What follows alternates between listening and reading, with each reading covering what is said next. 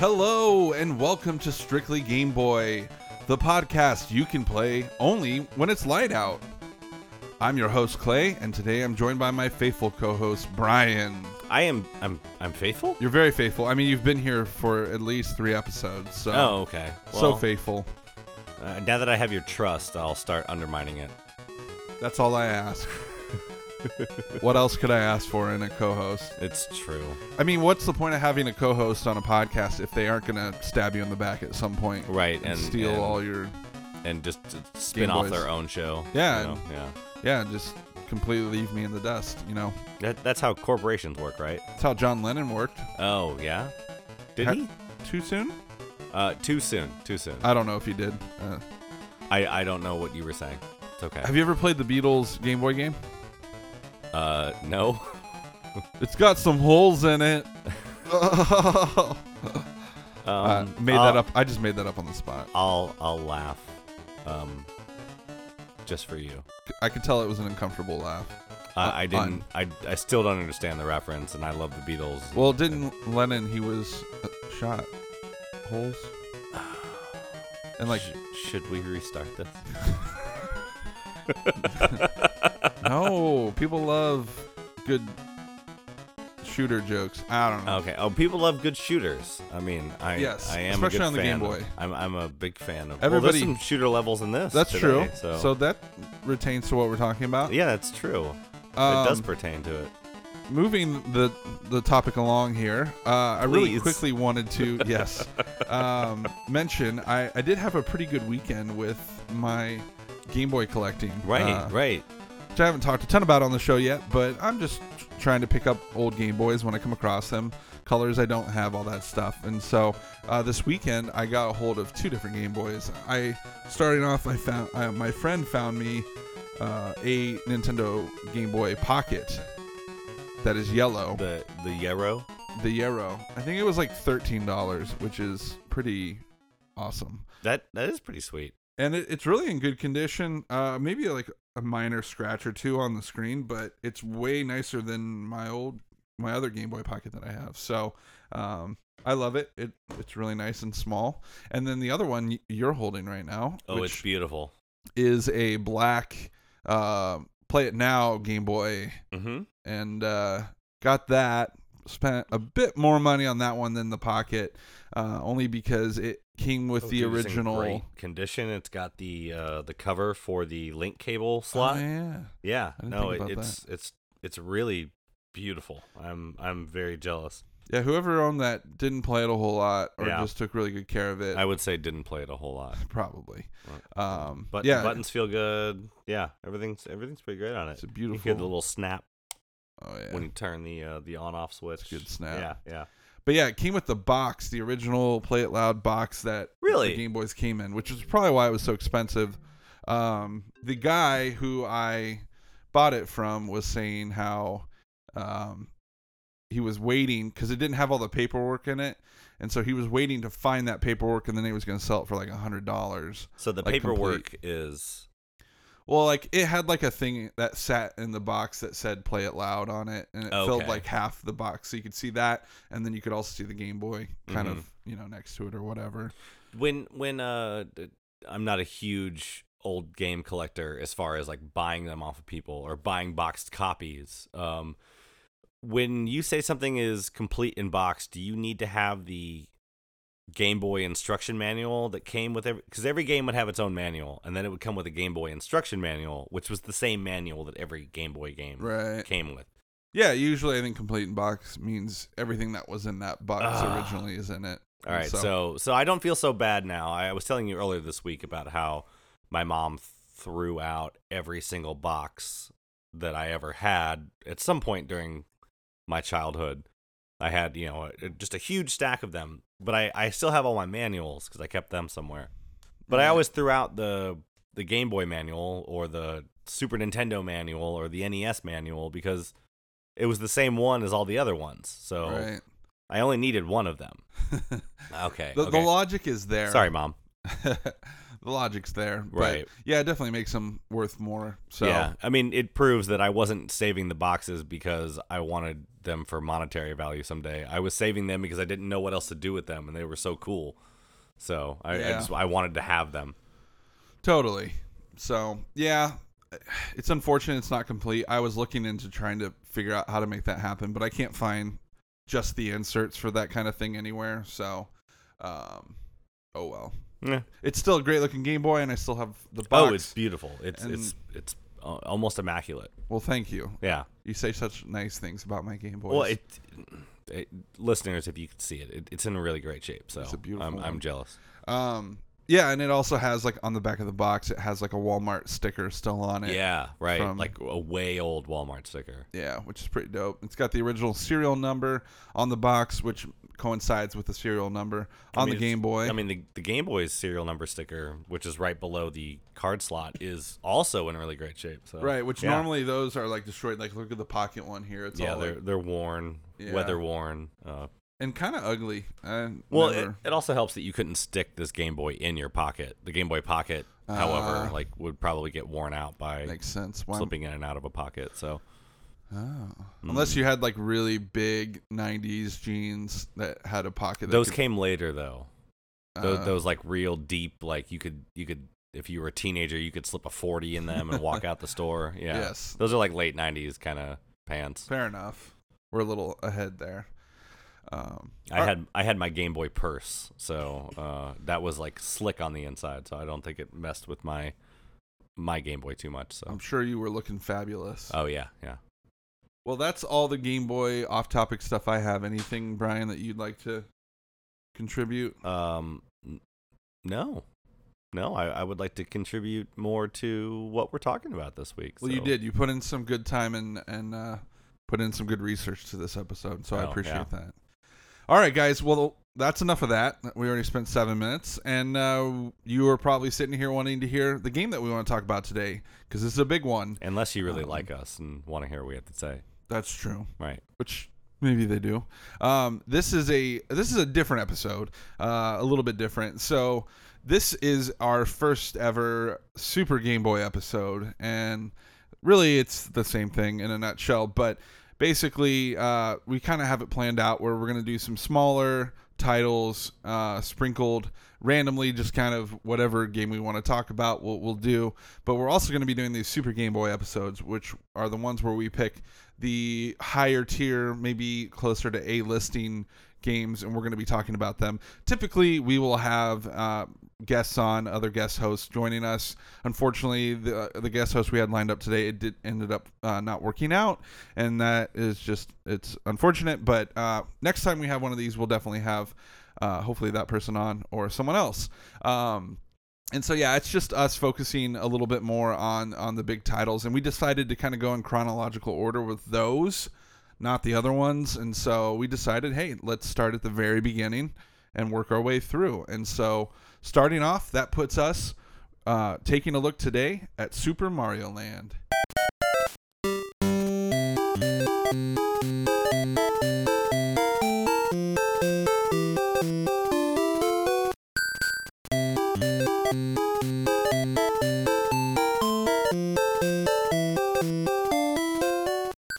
Stuck in my head all week.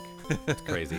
Yeah, it'll, that'll happen when you start playing it. It's just it gets stuck in there. So Um, yeah, you want me to you want me to roll ahead? And just- yeah, so Bryan, tell us a little bit about this game. So, um, this game was released, I guess, along with the Game Boy in Japan, or uh, I'm not quite sure of the release date. It, it's really it, the 21st of April, 1989. Um, going forward, uh, the the North American version came out a few months later, August 1st of the same year. Um, it was meant to be the pack-in title. Uh, if you go back, uh, Yamauchi, Mr. Yamauchi, Hiroshi Yamauchi, uh, commissioned this. I guess is a good way to say it. He requested that R&D One produce this game. Uh, what's it's not weird. What what's significant about this is that this would be the first time that a Mario title was not overseen by Miyamoto. Which up to this point we had Super Mario Brothers, then Mario Brothers, and then probably a Mario Brothers uh, um, Game and Watch game that that Miyamoto oversaw. Uh, I don't think they count Donkey Kong as a Mario title, but this is canonically the fourth Mario game. You're right about that because Oh no, Mario Two. Sorry, uh, and three. Uh, I'm, no, I, no. Uh, yeah, I guess Mario Three did come out in '88 in Well, Japan. yeah, in Japan, not in North America. That, Okay, didn't come out so- until 1990 in, in America. So, But sorry. he also oversaw Mario Brothers arcade. So right. okay, so I, I was mixing that up a little bit. It's but okay. uh, Mario Two would be you know, and in America, not that's not what I'm talking about. Mario Two is although I think he did oversee Doki Doki Panic as well. Probably. Um, but this time, uh, Hiroshi Yamauchi ruled with an iron fist. Uh, he made decisions based on um, experience and like uh, instinct, and he was really, really, really good at that. Um, it's one of the reasons why they're a huge company is because he just knew how to make split-second decisions based on just what had come before. And to him, the most logical thing in the world was okay r&d1 uh, if you don't know is the only at this point the only dedicated research and development team at nintendo. Um, a few years later we would get miyamoto's team would coalesce around the title ead which is technically r&d2 the second dedicated research and development team. But uh, at this point it was just his hardware team was making stuff and that was Gunpei Yokoi um, and Satoru Okada which was kind of his right hand man. And they had created the Game Boy and so Yamauchi said hey I I know you don't make Mario games but you know the hardware. You know the limitations. I need you to make our what is now our mascot. This is 1989 for crying out loud the NES is the biggest thing in the world and has been for two years or a year and a half, depending on, you know, April 21st, 89. Uh, so he he took it away from Miyamoto and said, I want you who knows you who know exactly what you made to make a game for it. So uh, Yokoi and Okada uh, directed, well, uh, produced and directed this game together. And you've got Hip Tanaka doing all the sound effects, music, all that stuff. It's just like a three person game, basically. yeah. Um, so that that leads it, they would never do that again. Um, but uh, Mario would forever go on to be part of uh, Miyamoto's milieu or whatever. Yep. All right. Well, cool. So that was quite the little rabbit hole. So he created it. Um. Yeah, this is why you get some of the the weirdness that comes from this game. It's Totally. it wasn't given to someone who had a vision for the series or who had been working on the series for the last four, uh, five, six years. So Well, and I think that's kind of what this game is known for is how kind of bizarre and weird and out Yeah. of place it all is.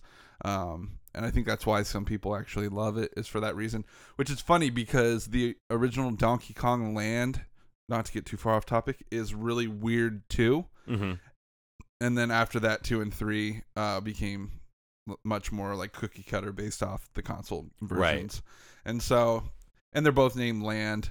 Um, I think that was the the that's the joke, you know, like, right. Rainier Wolfcastle sort of thing. Like, yeah, that's exactly what they were going for was Donkey Kong Land, Mario Land. Yeah, and then it that kind of became. I don't know if any other games ke- kept that where there was worlds and, and or countries and lands and worlds depending on what console you're on. I don't know. It's kind of weird, but uh, this is definitely uh, a bit different and a, a bit of a departure from what we know. There are a few things that are similar. I mean, in concept, it, it's all still kind of there. A couple enemies are the same, but really for the most part, it's quite a different experience and has some different characters than what we're used to. Um, so obviously, uh, we usually talk about whether or not this is a port or an original. This is very much uh, an original. It's not a port of any other game. But, but I, I put it in quotes in our notes because, haha, quotes and notes. Uh, sorry. That was terrible. it was awful. Uh, but I put original in quotes because um, it's clear that they were trying to like copy the the style and the gameplay that Miyamoto had been perfecting but they're also bringing their own ideas into it. So like you'll see things that that make sense in the Mario universe, and then every other thing is like, oh, that makes sense. What the hell is that? Oh, hey, Mario again. Wait, what's going on? Like it's it's disorienting because you you you're playing with some of those Mario rules, but then also they're subverting them at the same time. Right. Um, these are the guys that worked on Metroid and Kid Icarus, and so they were already making like weird exploratory uh, games and levels, and then having to come back to something that is very straightforward, left to right. Um, I think they they tried to keep that, but we'll get to it. They they also start like hiding things in there. Ooh. So nice. Cool. Well, that being said, uh, we've hit most of this. Next up, we're going to talk real quickly about our history with the game. Um, pretty self-explanatory, but really just uh, how we came across this game. Uh, maybe talk about what you thought of it as a kid, and uh, yeah, we'll go from there. Bryan, if you want to start us off, I'll I'll c- carry on after. Well, I got my uh, I finally got my Game Boy in like the '91 or '92.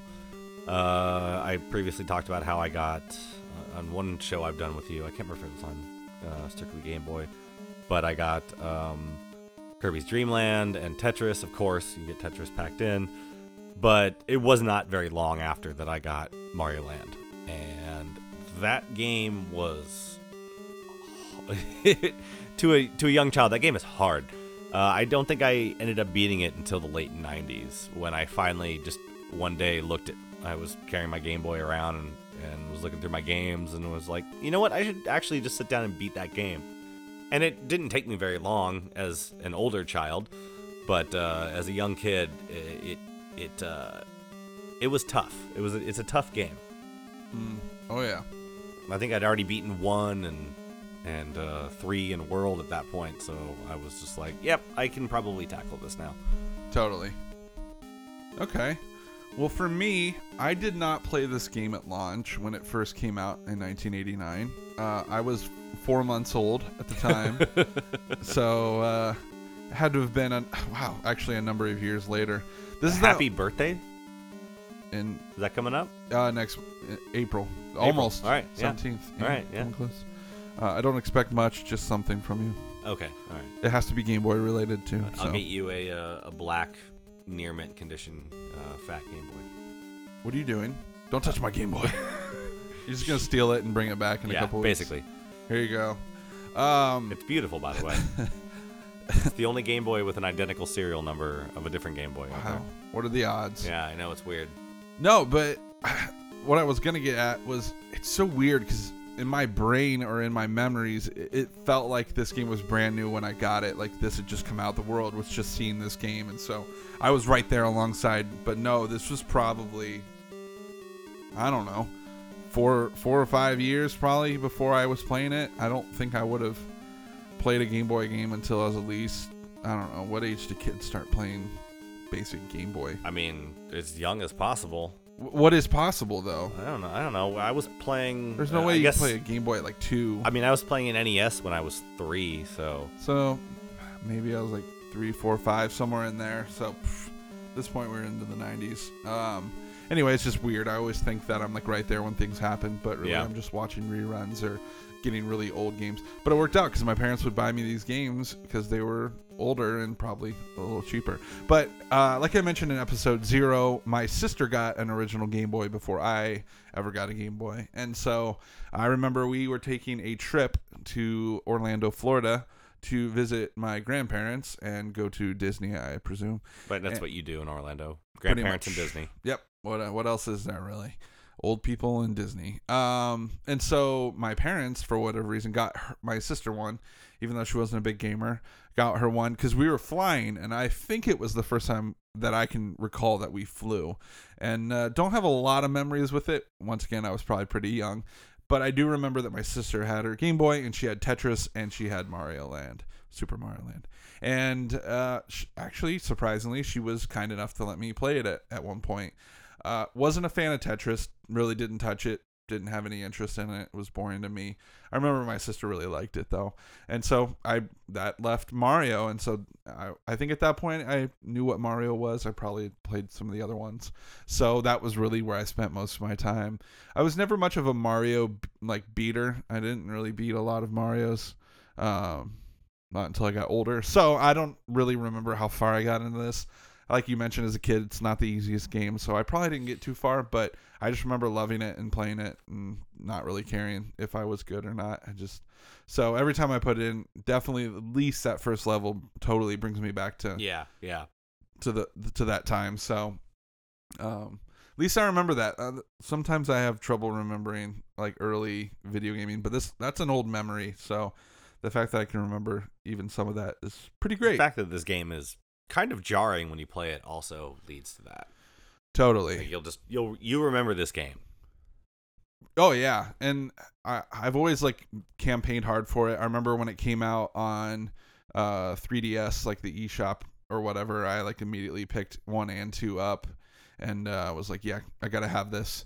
Um, and I was really hoping that when Mario Maker came out, that eventually there'd be like some DLC where they you Yeah. could create Mario Land levels, and unfortunately never came. But I was like, I would have been stoked. I don't, I don't know if it would have lost its novelty after a while, but I just think it would have been a cool thing to have added. But probably would have been a logistical nightmare. So, um, but other than that, I've got, yeah, it's been good times, and uh, I'm glad it was, I'm glad it was available at launch. I think it was a, a strong title to have alongside Tetris. They offset each other really well, and um, were good games and kept people's interest for quite a while. I would Yeah. say so. It wasn't some like Galaga shooter that got boring after a while. It or like with some high score or something. Well, Even it though does, that's, that's but, what Tetris. but then was. that level's over. that's true. That's true. So, um, yeah, strong strong launch titles. Uh, even if there was only two of them, uh, but well, definitely there's more, but you know. not at launch. There was just these two, wasn't there? No, there's like six. Oh, But yeah. Yeah. I don't know what I was thinking then. Uh, but these are the two big ones, I guess. Maybe that's where my head's at. And now it's time for Real or Fake, the point in the show where one host tries to stump the other by describing a Game Boy game that is real or fake. It's my turn to come up with a real or fake Game Boy game, Yes, and you will try to suss out the truth. that is right. I have to decide. I think I get like three questions to ask you, you which you may or may not know the answer to. So you can always say I don't know, and Right. And so that, well, you know, right. We understand. So, we do. I Yeah. I understand the rules, so, even if the listener doesn't. all right. So the game for this week is Choplifter. What do you What do you do in Choplifter? You fly a helicopter, and you can kill people. People being other helicopters. Right. but uh your main objective is to pick up um other people you know to save people kind of like defender Right. So it's like a left and right yeah shooting game. So It- that is your apparently your one non yes or no question answer I do they have to be yes or no's? i don't know uh I think but- you just assumed they had to be. oh, okay Is there any shoplifting in this game? Like no you don't steal anything from uh, while you're on a helicopter. That's two. Uh, third one. Who who developed this game? um i i know the publisher uh publisher would be like broderbund or something like that Yeah, But- or at least not, the, this the is not a license real. holder This is not a real game. Uh, no, it is not a real game. Good job. Yeah, Uh, Choplifter does not exist on the Game Boy. Choplifter 2 and Choplifter 3 do, Okay. but Choplifter itself was never ported to the Game Boy. Ooh. All right. Well, I So I tried to subvert that because No, Choplifter good. is an actual game. I wasn't even aware of that. That was an actual game. yeah, no, it, it's uh, it's kind of in that uh, shoot 'em up genre where you're rescuing people, uh, much like Striker or Defender, but Defender turns into a totally different game once you lose everybody. Huh. Because my thought process was that sounds really complicated to try to make happen on a Game Boy, like picking people up and stuff. It just sounded like a lot. Well, I'm sure uh, in two and three probably have that same mechanic, so it's a thing. So it, it exists. Yeah. Because I played Defender on the Game Boy, so I knew like left and right shooting, like that's not a problem. But the whole picking people up. seemed Oh no, little- no, that that's easy enough. Uh, the way that that Broderbund, uh, I I know you've definitely played Broderbund games. If you've played, uh, um, Where in the World is Carmen Sandiego? right. Um, you know, maybe the original Prince of Persia. If you've ever like tried that for like Yep. two minutes and then Turned gotten off. gotten frustrated because it's a really complicated game. It's really really amazing for a 1989 game, but uh, their their philosophy was let's find people who are making games that are doing stuff that other people aren't. So someone would submit a game and go, "Hey, that's kind of close to some sort of arcadey experience. Like, think of something else." And the choplifter guy was like, "Well, I want to make a game where yeah, you can shoot other helicopters, but it's more about you only get points for picking people up." And they were like, "Ah, this is 1982 or 83. That's not something that's ever been explored before." And so they made it and, Nice. you know. Okay. Well, that's really interesting that they released two and three, but not one. Well, one is an old, old, old, old game. So, like you know, early, early to mid '80s. So it, Uh. it doesn't surprise me that Choplifter One wasn't there, but whoever got the rights and made Choplifter Two and Three ported it. So Well, you totally could have tricked me if I was aware of the of two and three. right, but right. Thankfully, I wasn't. Uh, I was thinking about this game the other day. I think the more we do this show and the more we explore this library, it's going to be more difficult to trick each other. Oh, okay, yeah. But So- um, you got me last time, so that's true. yeah. So you you've got a point, and I don't. All right. Well, maybe I'll try to remember you don't know as much time. about old games as I do. Yeah, that's true. You do have Yeah. that going again for you as well. So. Damn it. Yeah. All right, well, let's go ahead and jump into the story for Super Mario Land. Back into it.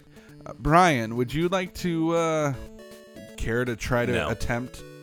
Well, you have to. It's I'm the host, and you just have to do what I say. All right, all right. Once upon a time, there was a peaceful world called Sarasalad. Land. Close. Whatever. Yeah, sounds right. In this world, there were four kingdoms named Birabuto, Muda, Easton, and Chai. One day, the skies of Sarasaland were suddenly covered by a huge black cloud. From a crack in this cloud, the unknown space monster Tatanga emerged and tried to conquer Sarasaland. Tatanga hypnotized the people of all the kingdoms so that he could control them in any way he liked. In this way, he took over Sahasalan. Now he wants to marry Princess Daisy of Sahasalan and make her his queen. Mario came to know of these events. really? Okay. And has started on a journey to the Chai Kingdom, where Princess Daisy is held captive, in order to restore peace to Sahasalan. Can Mario defeat Tatanga release the people from his interstellar hypnosis and rescue Princess Daisy? Well, he can if you do it. It's all up to you and Mario's skills. So go for it, Mario! Wow. So that is straight from the manual of the game. Except for maybe that last sentence. Yeah, you- you embellished I- a little there. Yeah, I- a little bit of a paraphrase, but But Tatanga. I- Is anyone else having a Boy Meets World flashback? dude, right now? I, I was trying to like, how do I make a Boy Meets World joke? I, know, and I couldn't think of one.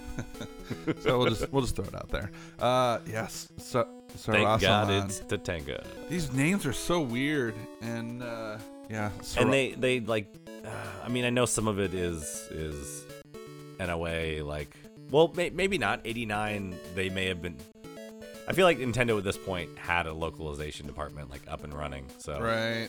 but uh yeah My favorite my favorite line from this whole thing is can Mario defeat Tatanga, release the people from his interstellar hypnosis, and rescue know. Princess Daisy? i know what is the interstellar hypnosis about that's wild I feel like it's just normal hypnosis, but because he's from outer space, it's interstellar. right right we don't have uh the capacity to deal with it so you, you have to mention how interstellar it is So my question is, and you probably aren't the person to ask this to, is this game canon? Is this all real? Do these places exist in the overall Mario canon? I Well, they don't give him uh, a dream sequence at the end, so I would say yes. Okay.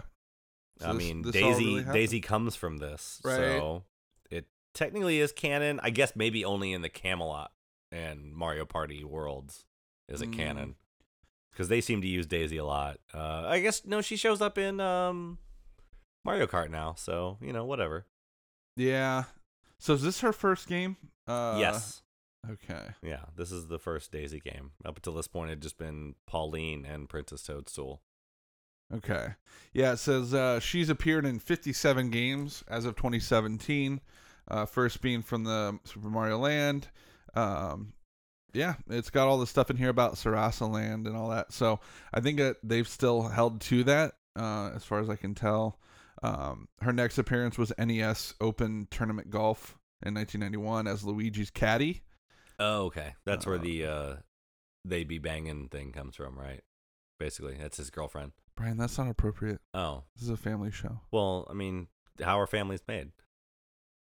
When two people love each other very much. Uh, when and a then- caddy and a golfer love each other very much. That's right. They come together.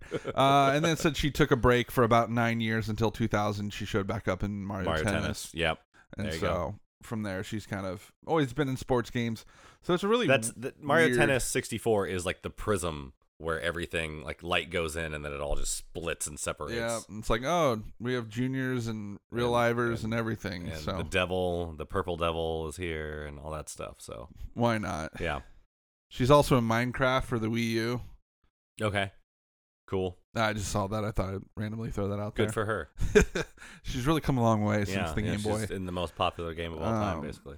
All right, so so pulling it back in, uh, story wise, what do you think of this, Bryan? Do you like this? Do you hate it? Is it charming but weird and endearing, or is it just kind of dumb? Well, I mean, it's it's like the Zelda timeline. It's let's let's make a game, or in the case of the Zelda timeline, let's make a game series, and then later go, well, how can we, if we have to? I guess we have to create three paragraphs. How can we describe it in three paragraphs? So yeah. you know, whatever. So it's if you fine. If you had to take those paragraphs and cram them down into four words to to for the whole story and the whole point of the game, what four words would you choose? Mario want to save Daisy. That's it. Yep. There That's you all go. you need to know. That's basically it. That's that's it. But the game has given us such a more elaborate uh, plot. And so, is this storyline actually present in the game itself? No. We don't uh, outside of maybe after each level, trying to find Daisy. We I aren't mean, we aren't really given this backstory in the Uh, game. I mean, there are five words in this game, and they repeat f- uh, three times. I forget what the. I guess when you beat the game, there's a difference. I was gonna say there's probably some different ones. But uh, yeah, uh, thank you, Mario. Oh, Daisy, yes, oh Daisy. for the most part. So we know she's Daisy. But yeah, so in order to get this storyline, you had to open up your manual and uh, read. This actually has a really Mm-hmm. I mean, this great. is the '80s, you know. right. So it's all about. The it's all about the manual. manuals. And this manual is actually really cool. If you guys have a copy and you're listening, definitely check it out or go online and look it up. There's like PDFs where they scanned it. Mhm. There's some great stuff in this manual. I know this isn't really on topic, You know, but full color drawings of, you know, and, and more detailed drawings of the bad guys in this game. right. And I love like they'll do like they'll have a drawing of like the end of the level where you can go to the door on the top or the door on the bottom, and they have like little arrows, like little diagrams. I just love that kind of stuff. It's Yeah. like they're trying to help the player out, and they're it, nowadays manuals, if they even exist, are really just this is how the game works. But back in the day, they're like, hey, these, here's some little hot tips and tricks, and here's some diagrams and characters, and I don't know, it's really cool. So, uh, yeah, for me, I, I think it's a cool little storyline. It's way different than than what you get in your normal Mario game. So it's it's a fun uh, change of pace. Instead of Bowser, Bowser's nowhere to be found in this. Nope. Peach is nowhere to be found, and so instead we have this you know alien bad guy who's got like his own little like ship thing, and so it's just different. Yeah, the, the names are weird and it doesn't really fit in like the Mario Kingdom kind of feel. Um, but f- for a portable game, it's kind of like a spin-off game more or less. It's like, oh, this is a different adventure that has nothing to do with what is going on on the console. And so, Because this has nothing to do with what was going on in the Mario series, really. right. And so like, oh, it's like we're getting our own little mini side quest Mario adventure that only he's a part of and really has nothing to do with you know, and a lot of this is also like probably NOA.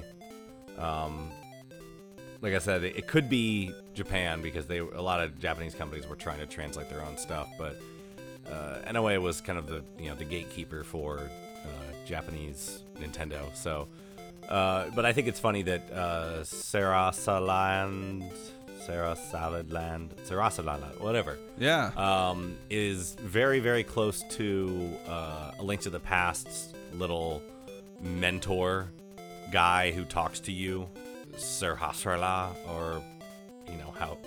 Once again, there's just so many A's and S's that like, there, It's- you know, it's no not one often, knows It's not often that you get a word that has alliteration and uh, assonance in the same Mm. word. So there's just the same vowel and the same consonant repeating itself over and over again inside of it. But yeah, it, it kind of reminds me of that character's name, who was a big part of A Link to the Past. nice. I Yeah. wonder, I wonder if they just, tr- when they're translating it, they're like, "Wait, let's do an homage to a different Nintendo game." Maybe. Or maybe they're like, well, let's just throw enough letters in here that people don't even try to say it, and they'll just realize it's not important. Um, so, all right, so that's the story. Moving forward, we should talk about the gameplay. Uh, and then after we get through a little bit of that, I mean, there's only so much you can really explain about a Mario game. Most people know how those play out. Uh, we'll, we'll we'll go into level by level and just kind of talk about them uh, somewhat briefly.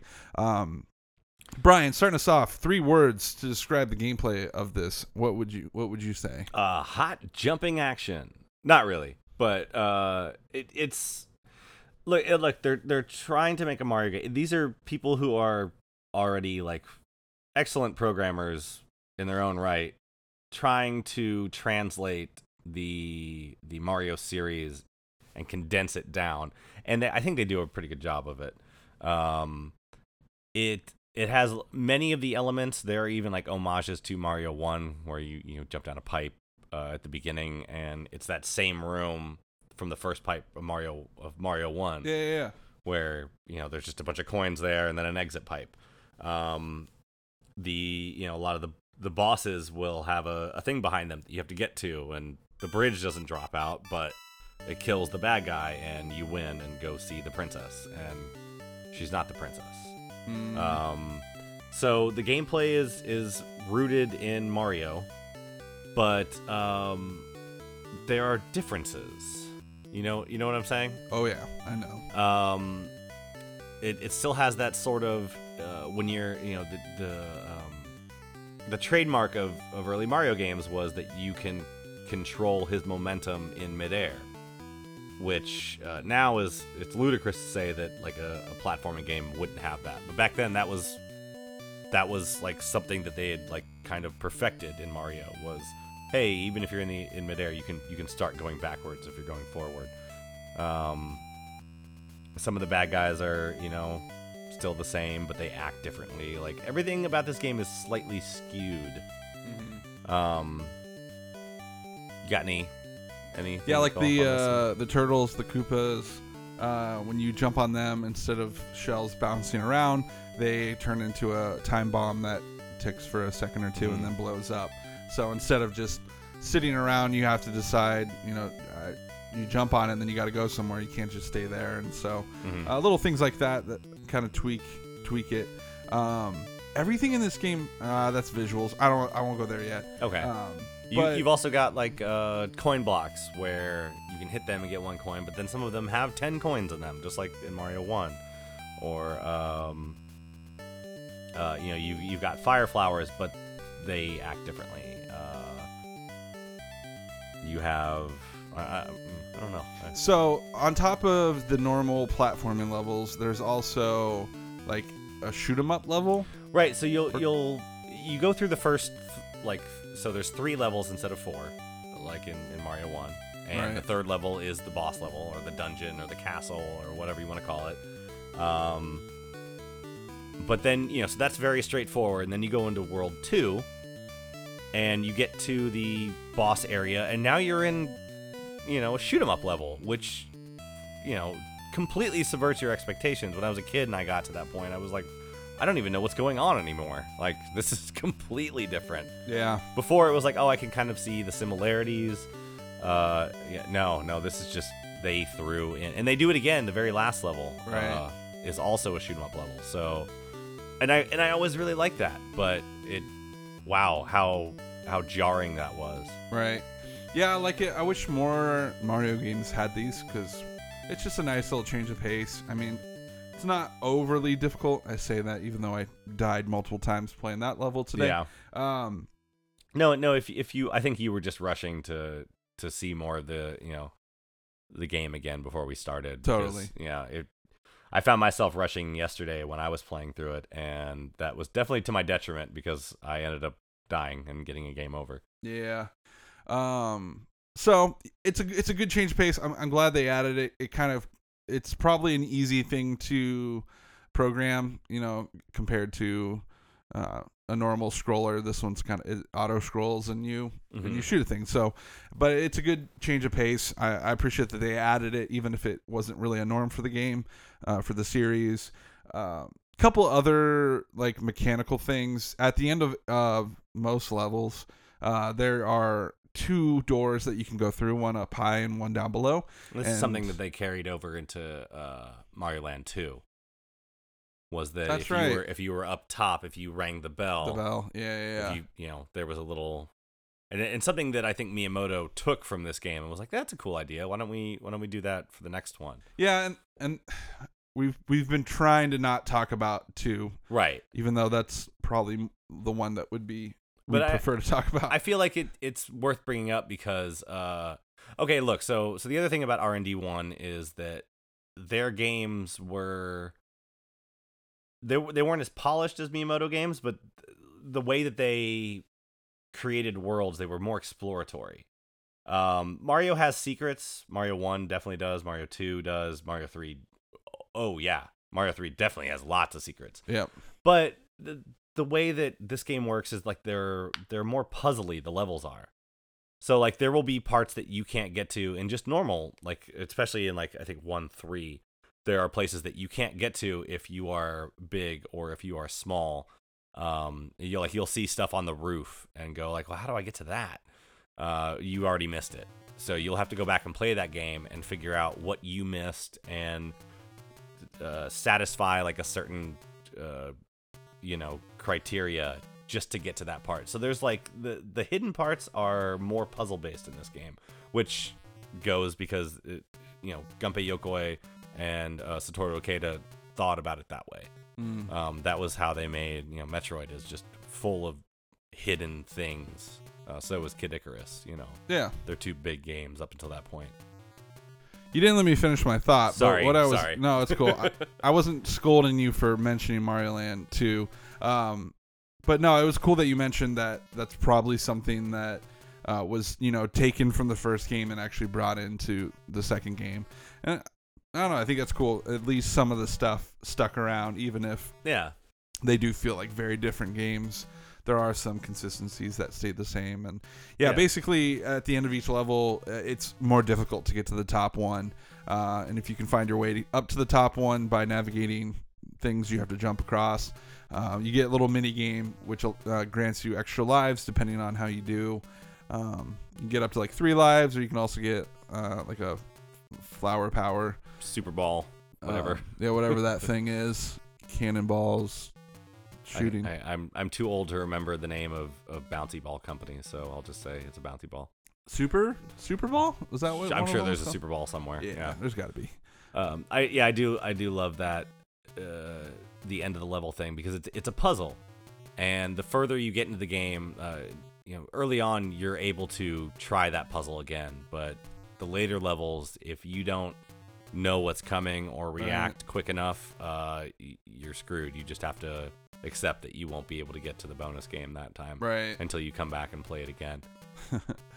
yeah, so that's cool. It's, it kind of a, becomes more punishing and and all that. So that's good. Um, I like that. I always enjoy that part of the level. Get to the end, you're like, oh, I don't have to rush to the exit. I can kind of try to do this little thing. Um, Bryan, anything else gameplay wise that we need to hit on? I'm, I'm trying to think.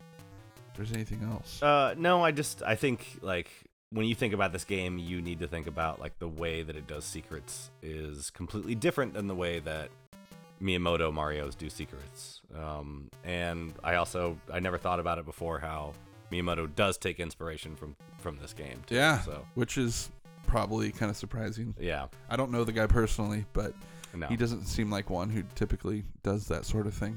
So, Um, yeah, the way that, that Yokoi approached games was, you know, he he was like Miyamoto's uh, mentor and senpai or whatever, but uh, he they approach games differently. Right. Um, you know, Miyam- or uh, Yokoi was definitely more of an engineering minded, where um, Miyamoto came at it from like a creativity and and design standpoint, I guess. But yeah. One other thing I wanted to mention, we talked about this a little bit earlier before we started recording. I it's it's it's like a uh, the running and running mechanic of this game. Uh, yes, So, yes, yes, we do. you hold down the B button to run in this game, uh, which i- it's cool that it, it has it because some games at this time didn't have run buttons. Most, I think, almost all Mario games do. Um, most Donkey Kongs do. So I'm used to using the B button to run. I have no issues with them. I'm glad that it's in here. I am not a fan of the run mechanic or the the physics of the run in this game, and I haven't fully narrowed it down as to why it what it does that really bothers me. So I, I kind of I kind of have done that. Uh, well, one you think about uh, the way that that Miyamoto goes about making a game is that the mechanics are they take front and center. So those need to be hammered out and perfect before you even begin to think about okay, what's this game? What what shape is this game going to take? Uh, whereas uh, I think the very nature of this game being commissioned by the head of the company saying like, "Hey, you know this hardware. You just finished like designing it for two years. Uh, I need you to make something that works around it." Uh, so it, this game starts off as you know a very un Nintendo like philosophy of we have an idea before we have gameplay. And so you you can kind of start there with it. Uh, the as far as the jumping and the running itself, your inertia is really strange in this game. Definitely. Uh, you can go really fast, and when you jump, you can keep going fast. But if you at all try to like slow down your movement, like in Mario games, you can slow down your jump, but it it slows down like a kind of predictable way. In this one, it's like hitting like full stop on the brakes. So your inertia will completely stop. So a lot of times you can if you feel like you're about to jump over something because you're just going too fast, which is very easy to do with the way this game moves.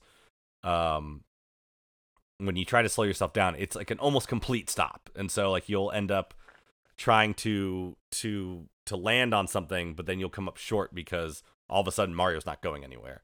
And it's tough to get him to start going again. So like yeah, I think I think it's more the like inertia is the problem of this game. Like it's it's tough to to regulate on your own just by playing the game. But Yeah. I I know what you're talking about. Like it's just it's rough. It's really rough. Yeah, I think that's fair. I get what you're saying. Um, yeah, it's just I, I noticed earlier I was running and then I got to the edge of something. I was up high and so I stopped, but I like ran off the edge and just like m- like really quickly was like down and I was like, "Whoa, okay." I just fell like really quickly. Yeah. And I don't know. I just think in this game, I noticed just the other day, if you don't run, you have so much better control over Mario. Mhm. And I mean, there's certain parts you have to run and certain parts where it works better to run. But I just found myself enjoying it a lot more not running unless Yeah. I had to. Um, I had more control. It wasn't too fast that I couldn't really, you know, I had time to react and, and it felt like it was doing what I needed it to do. But I just found myself losing control, especially on when there's parts where there's pits below.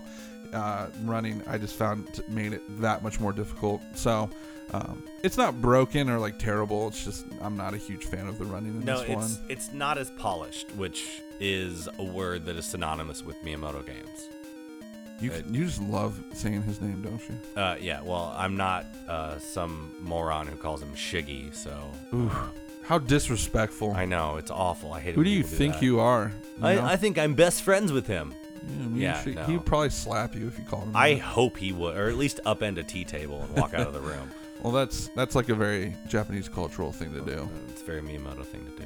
But no, like it, the polish there, like you know, like I said, you the movement is key. So I think that if this were been, had been in his hands, you know, Mario Two runs, Mario Land Two is just so smooth. It's it's great.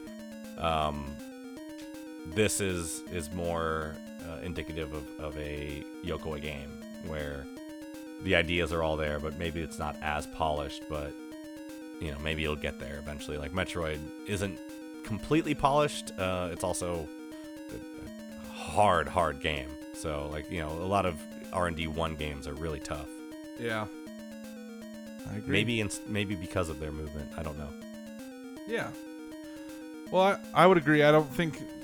I mean, as a kid, this was a ter- It was a more difficult game, but like we mentioned earlier, as an adult or whatever, whatever it is that we are, uh, it's definitely more manageable. Especially if you are even relatively good at getting those extra lives at the end of the levels.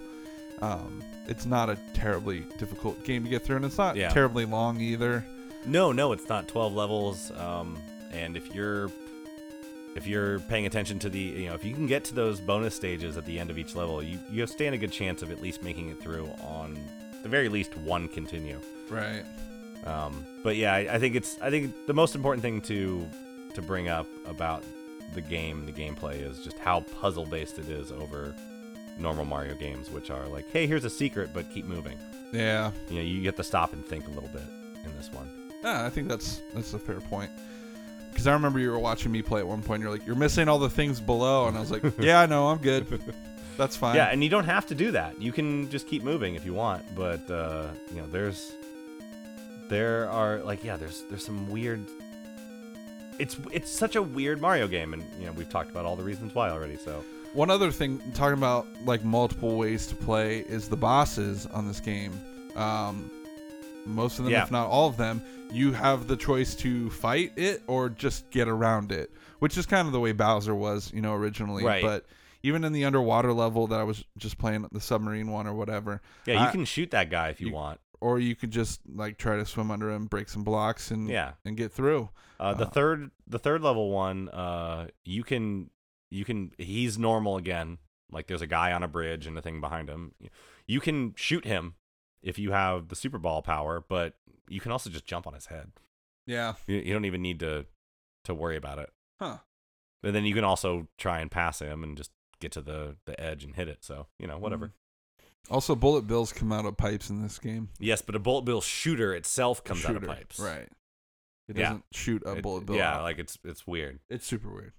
It's not like Torpedo Ted from Mario, where an, where a hand from Mario World where a hand drops out of the pipe and then lets him go, Yeah. something like that. So Right. All right, that's enough of gameplay. We've talked we talked plenty there. Um real quickly, hopefully not too long, Bryan. Let's not go super in depth and bore people I don't, I don't think we really need to. I mean, uh, Bira Birabuto is you know World One, and it's pretty simple, straightforward. Uh, th- there's nothing too different about these levels. Uh, you have your basic, you know, normal level, and then there'll be like you know moving platforms, or there's just a bunch of small platforms, and then more bad guys, bad guys that take like two hits to take out with your super ball, or you can just jump on them. Um, I, it just gets less forgiving as it goes along, and I- you know. Um, as when we get to World One, World Two, World Three, World One's really straightforward. World Two is also straightforward, but then ends with a shoot 'em up level, Right. and that's that's World Two is what Muda. Yeah, Muda. Uh, Easton has like Easter Island heads jumping Yeah, yeah, around, yeah. or flapping around. They have wings. They're strange. Uh, I mean, I don't think there's much that differentiates these levels, uh, these worlds. Just different backdrops sometimes. yeah, um, like it, it gets very like Egyptian and Easton, I guess, or even the final level of World One, Birabuto. Uh, you've got like sphinxes standing around, but Yeah, this game's very exotic. They're yeah, like, oh, all these levels are going to be like the desert levels, except with like different accents and over th- overall themes. What is with this bad guy, dude? Um, did you see that? Like the little Oh, the, the the the like thing. It's like a, it looks like a thief. It always reminds me of some kind of like hopping thief. Yeah, with like its hands. its hands out like in like crane like the uh was that the crane pose from Karate Kid. Oh, is that what they're kind of doing? It's like a sort of, thing. except they're not lifting their leg. They're just standing straight up with their arms out. So maybe it's more of like a Frankenstein pose. I don't know. It's by far the weirdest enemy It, it, probably it is strange, seen. and it just sits there and like kind of hops, and then stops, and then hops again. Yeah, it's weird. normally Mario is killing like or hurting creatures, animals, monster, bullet things. Yeah, that's this that's a, a, human. babysitter. That's, a person. that's like a, a babysitter who's uh trying to jump on top of you. I guess I don't know. so weird. Got a pig, a got pigtails. yeah. Um, yeah, the final world chai has like bamboo sticks and like mountains with clouds in the background. It's it's very uh like Japanese, uh, a Japanese vibe to it, or at least a you know Far East Asian vibe to it. So oh look, there's like three of those hopping babysitters at one point, all jumping in on you. I don't think they're babies. I think they're supposed to be kung fu people. Well, they remind me of my babysitter. You had a really weird babysitter. Yeah. I did. I'm sorry. She taught me a lot about video games though. She was cool. and kung fu apparently. Yeah, yeah, kung fu. She taught me the crane pose. Showed me Karate Kid. Nice. Yeah. So then you have another uh, airplane level toward the end there. Yeah, the final level of of Chai World Four is also a Got Mario in his little uh, plane with his little helmet on. as, as we all know him. He looks pretty cool. We know him very well that way. No, There, isn't there a pirate or pirate a pilot costume in Odyssey? yes, there is. I wonder if There's like a sort of 30s uh yeah pirate uh pilot. Yeah, I'm saying it now. Pilot outfit. Uh, I wonder if that's maybe where they this is where they got it from. yeah, perhaps. something like that. It's Uh, very adventure, uh, serial adventure, George Lucas sort of yeah. Indiana Jones kind of thing. Yeah, it's pretty cool. Um, do we want to talk about the final boss? Um, The final boss uh, has a second form, which is the in- which is where the interstellar uh, mind waves come from. He's uh, very alien esque and kind of looks like uh, the moon boss in Mario Land 2. okay. He's he's Yeah. got a he's got a ship that he's flying around. in. He doesn't do the same stuff. They they change it up, but um, he's not too difficult either. You just have to avoid his stuff and just keep shooting. So right. but uh, the level leading up to that area is is really tough. Is it four two? Is probably the most Mario Castle uh, level in the game. Uh, there are uh, the the fireballs that are spinning around a singular point, uh, just like uh, like the the fireball chains that are in Mario One, or the those weird like disco balls that spin around in Mario Three Yeah. yeah, they yeah. they they so they kind of took that from from the Miyamoto team, but yeah, Would you like to talk about the ending of the game after you beat the final boss? you you can do that. All right, I will do it. So after you defeat the, I'm not even gonna try to remember its name. Um, well, up to this point, every It's- time you would it's fin- Tatanga, by the way. Topanga. Yes. Um, up to this point, every time you would beat a boss, you would go into the room and there would be the fake out, which was oh Daisy, Which was jarring to like a, a six seven. year right? Because Daisy would turn into insert bad guy here old. One of the jumping bad guys. from the levels previous. Yeah, the only one I was Squid. able to get to as a kid was the the bug, and it Yeah. makes this sound, and it was just like, oh, that's cr- creepy for Yeah, some reason. it's pretty terrifying. Give me the willies. Um, and so it was the whole fake out, you know, she's in another castle thing basically. So finally, once you beat uh, the final boss, you get to the end here, and Mar- then it is said, "Oh Daisy, Daisy." There's another Daisy oh, in Daisy, Daisy. And Oh, then she- Daisy, Daisy. She says, "Thank you, Mario," and then a little heart comes out from her Mm, yeah. fill in the blanks there, and then you get this great prompt where it says, "Your quest is over."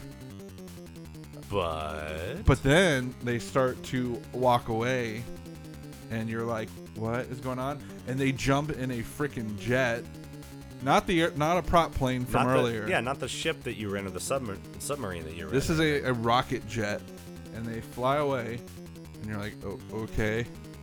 Where where are they going? to fight the real final boss. That's right. No, they, they're flying to the credits, and then the credits start to roll. And this is um kind of funny just for the fact that uh, 1989 might have been like the first time that they started putting actual uh, names in their Nintendo games. Like, well, I played what was uh, Zelda 2 recently, and that's like an 88 game, and that has fake names in it. Really? Yeah. Um, Zelda 1 has fake names. Like a lot of these credits, they, they were still kind of afraid to to put uh, actual programmers' names and because for fear that they would be stolen away or something like that. Huh. Which is more of a fear in American uh, developers, but most Right. mostly Japanese developers are, are faithful to the to the their company men. But, Right. um, yeah, I, I, I do like that. You know, Gunpei Yokoi gets his little and uh, and okay to get their names at the very end. Yeah. So that's pretty much the game in a nutshell. Uh, we should hit real quick, uh, however long, I guess. We got to talk about some visuals and audio here. Um, it feels- Visuals are, are simple. Um, they're they're fun little uh designs for things we were just talking about the the hopping kung fu crane style chick, you know, whatever. Um, but yeah, like they're all. Uh, I think the the things that were that come from pre-existing ideas from Mario games are very simply made. The the new ideas in this game are the ones that are more interesting. The bugs, the the sphinxes, the snakes that that you know, the sphinx and the snake both do the same thing but they look different. Um, the way that bad guys die, like you smush them and they make this death curdling sound as they flip off the screen, you know, stuff like Yeah. that. yeah. I mean, you know, the graphics themselves aren't amazing. There aren't any colors, but you know, I think some of the designs are actually kind of cool. Here's my thought. With the original Game Boy is difficult because the more detail and the more background things you add, the more difficult it becomes to see what you're doing. the doing. slower it moves too. Well, I that- think that as well. The frame rate, but, But I'm going at it just straight. I can't tell what the heck's going on. and, I, and I know I've already mentioned this game once, but do, uh, already Donkey Kong Land One is a visual nightmare to navigate. yeah, that is a very busy game. There's just they went for high detail, and you can't tell what they're doing. So this game was like, yo, even though it was like one of the first games, it's like, hey, we're not gonna worry about like cool details and making things look really elaborate. We are doing very barren backgrounds, white, and we'll throw an, an occasional very light tree or a cloud high up in the sky. Right. That way, it's just not. It's there's no confusion of what you're looking at. Once again, these were people who had created the platform, so they knew exactly what its limitations were. Uh, you know, and, maybe going forward, they learned more, uh, and were able to exploit it more as they went along. Which you know is the case with most uh, game systems. Is you can exploit, uh, exploit, exploit the uh, the systems and push it further and further. But uh, yeah, it, it this first early on game, yeah, we've got completely clear backgrounds with just some some embellishments thrown in in the back. Yeah, and the embellishments that are thrown in are usually like really it's even like a lighter shade Mhm. whereas everything that you can jump on or be hit by is the darkest yeah, shade that It's- you can make on it- that on the console. it it makes the contrast from foreground to background. Like these are things you interact with. These are things that are just you know for show. right. And so I, I appreciate that. I like that about it. Um also worth noting, everything is really small in this Mhm. game. They definitely took a further back uh, view of the game and uh, made each sprite probably a, a bit smaller. But instead of it being super zoomed in, and then obviously when they hit the sequel, that all changed Mhm. and they brought it in much more Field of detail. view shrank in, or you know came forward, and and you you could you see less of the level. The characters are bigger. more Um, detail. Yeah, all that. So this is a much more simplistic approach, much less pixels put into each item, uh, less detail but you can see more. And honestly, I don't know which I would prefer. I think they both work. Uh, I appreciate that they kind of tried to upgrade and make things look better in the second one, but it at times is a bit too zoomed in, if you ask me. Yeah. So Yeah. I'm I'm totally okay with the smaller sprite, less pixel look. I mean, eventually, uh, R and D one had to do that with Metroid. Metroid two is very zoomed in, which you know, that was that development team. So they they eventually found the you know that that was the way to go, at least for that kind of series. You know, when the same thing with uh, Miyamoto and and Mario Land two. Yeah. Um. Any other visual thoughts? Uh, I think we kind of hit on the, the important parts there. Yeah, no, there's not much to say about it. It- It's still a black and white game. Yep. But, um, yeah. Audio. audio uh oh boy uh one of my favorite composers uh, Hip Tanaka or uh, Hirokazu Tanaka. Uh, he was mostly an R and D one guy. Um, Koji Kondo was working with uh, Miyamoto and uh, uh, and and that whole team, which ended uh, ended up being R and D two or or EAD. But uh, Hip Tanaka, uh, a great composer, uh, like one of the pioneers of chiptune music.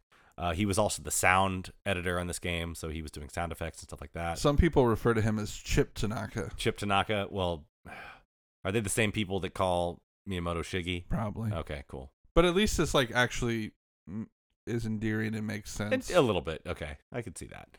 Um, and they're not. It's not something like they're trying to make it seem like they're best friends with him. right. It's Yeah. more like, hey, you're the father of chip tunes. Right, right.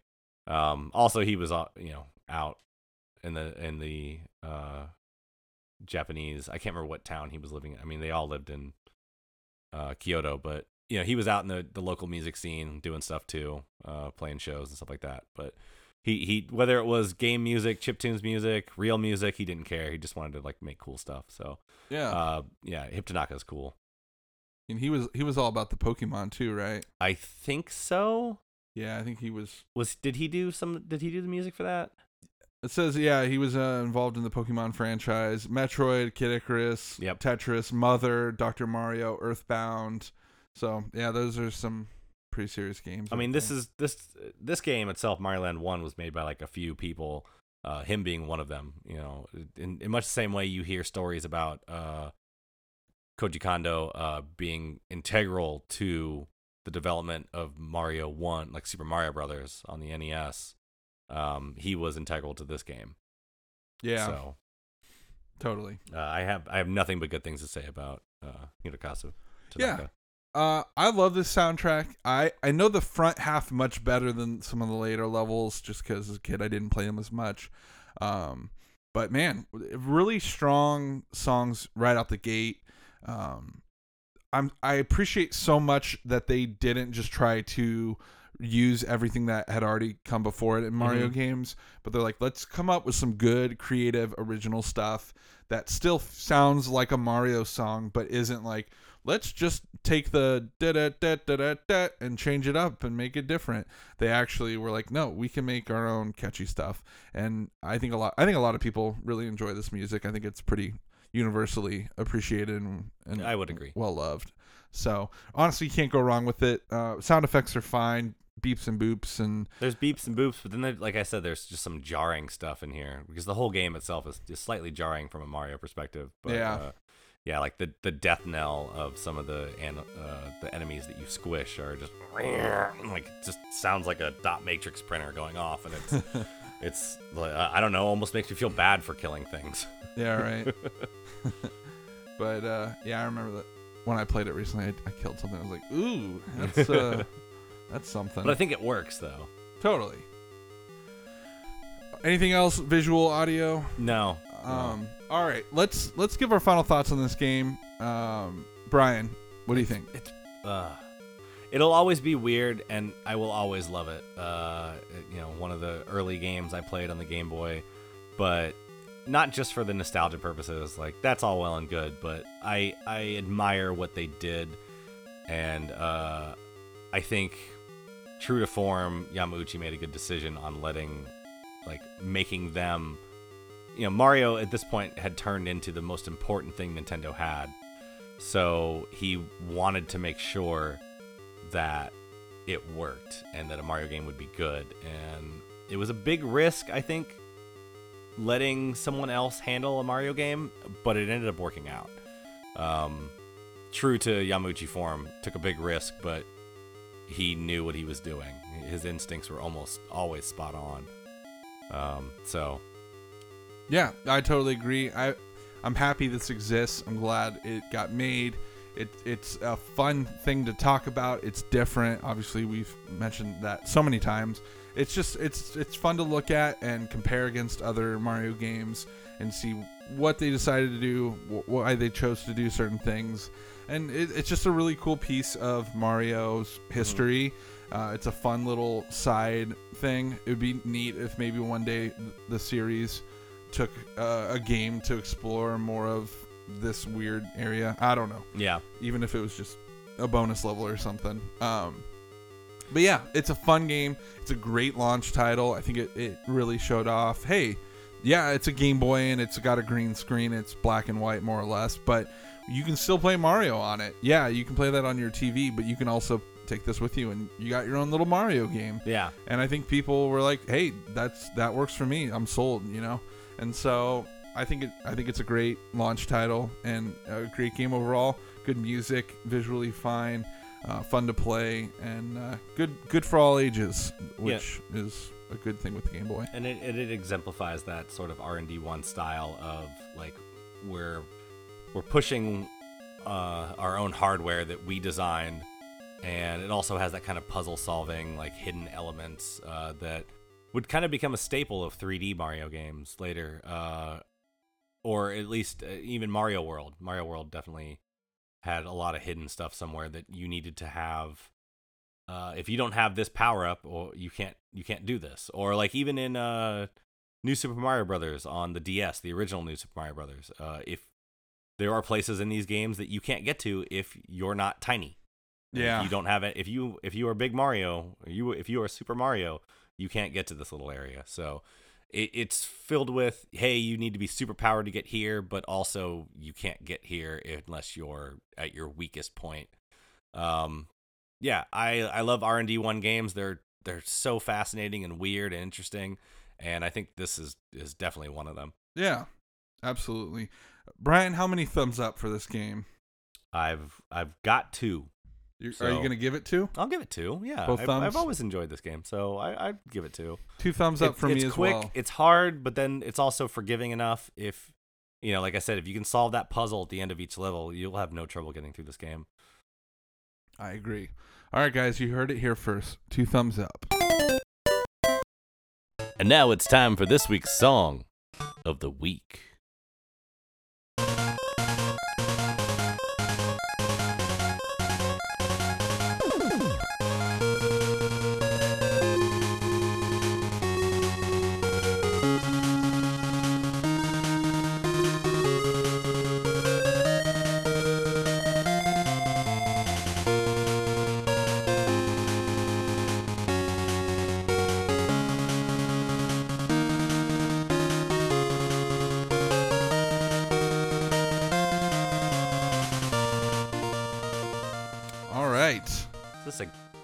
Capcom game?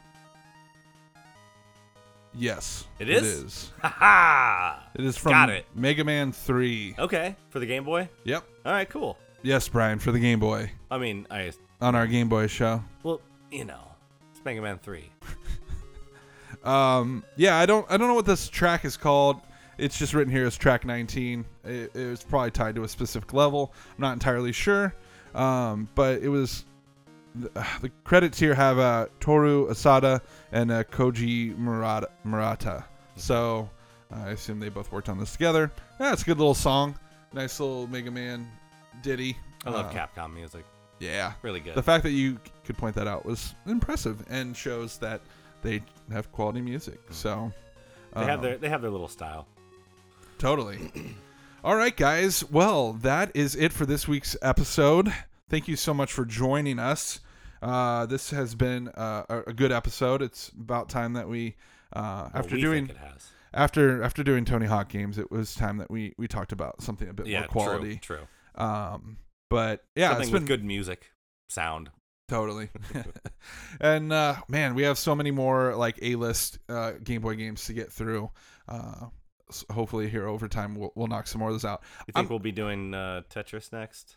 Yeah, I think Tetris will be Yeah. not not next week, but yes, the next Right. the next Super Game Boy episode will probably be Tetris, and uh, just kind of going in order here. Oh boy. So should be should be a good one. At least the music will be good at the very least. Oh yeah. Uh, it'll be interesting to see how much we can actually talk about with a puzzle game like that. But it's been done. Oh oh, with me in the room and Tetris. Oh, there will be lots to talk about. Well, we all know that you like to talk, so I, Well. I don't. also, there's there's no bigger story in retro games than Tetris. Yeah, I guess the backstory is pretty great. I guess I'm It's thinking crazy. more like talking through gameplay. It's like, well, in one level there's the blocks, and in the next one there's more blocks. it gets faster.